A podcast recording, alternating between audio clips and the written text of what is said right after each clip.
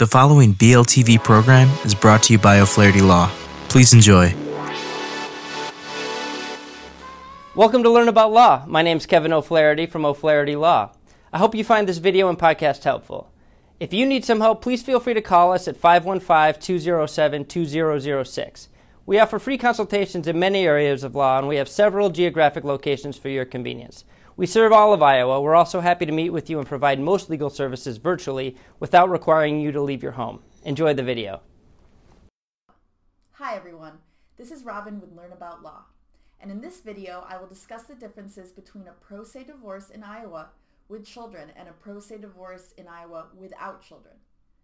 I will go over various stages of an Iowa dissolution and discuss whether they are required in a pro se divorce with and without children.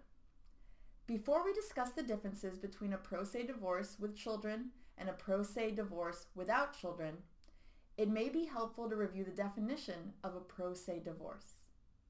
In Iowa, you are not legally required to hire an attorney to get a divorce. You can petition the court for a divorce on your own, or in other words, get a pro se divorce. For more information on pro se divorce, visit our article entitled Pro Se Divorce in Iowa. Once the initial petition, notice, answer, and other initial documents have been served and filed with the court, the 90-day waiting period required before the divorce can be finalized begins. During this time, parents are asked to complete a class called Children in the Middle that is required for parents getting a dissolution in Iowa.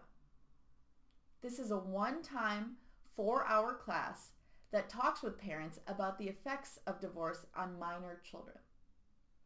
Once this class is completed, each participant will receive a completion certificate that will need to be filed with the county clerk before a final divorce decree can be entered. Mediation is another stage of most Iowa dissolutions that typically occurs during the 90-day waiting period. While mediation is not mandated by law, Iowa district courts are permitted to, and often do, require that couples attempt to resolve their issues such, such as division of debts and assets and custody through mediation. This process may be used for divorces with and without children, but it is even more likely to be required in a divorce with children. The submission of a parenting plan is another feature unique to Iowa pro se dissolutions. If parents in an Iowa dissolution can agree on child support and custody, they are encouraged to submit a Form 229, Agreed Parenting Plan to their county clerk of court.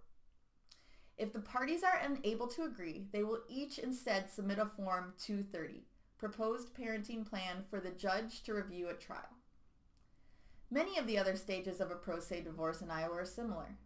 O'Flaherty Law understands that divorce can be a complicated process. If you do not understand something or are unsure about what is required of you, please contact an experienced family law attorney at O'Flaherty Law, PC, for assistance. Thanks for watching.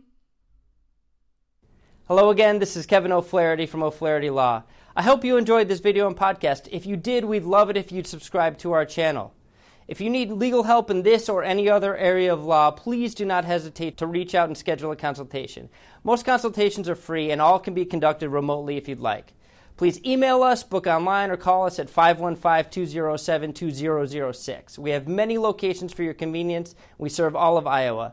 Thank you again for watching.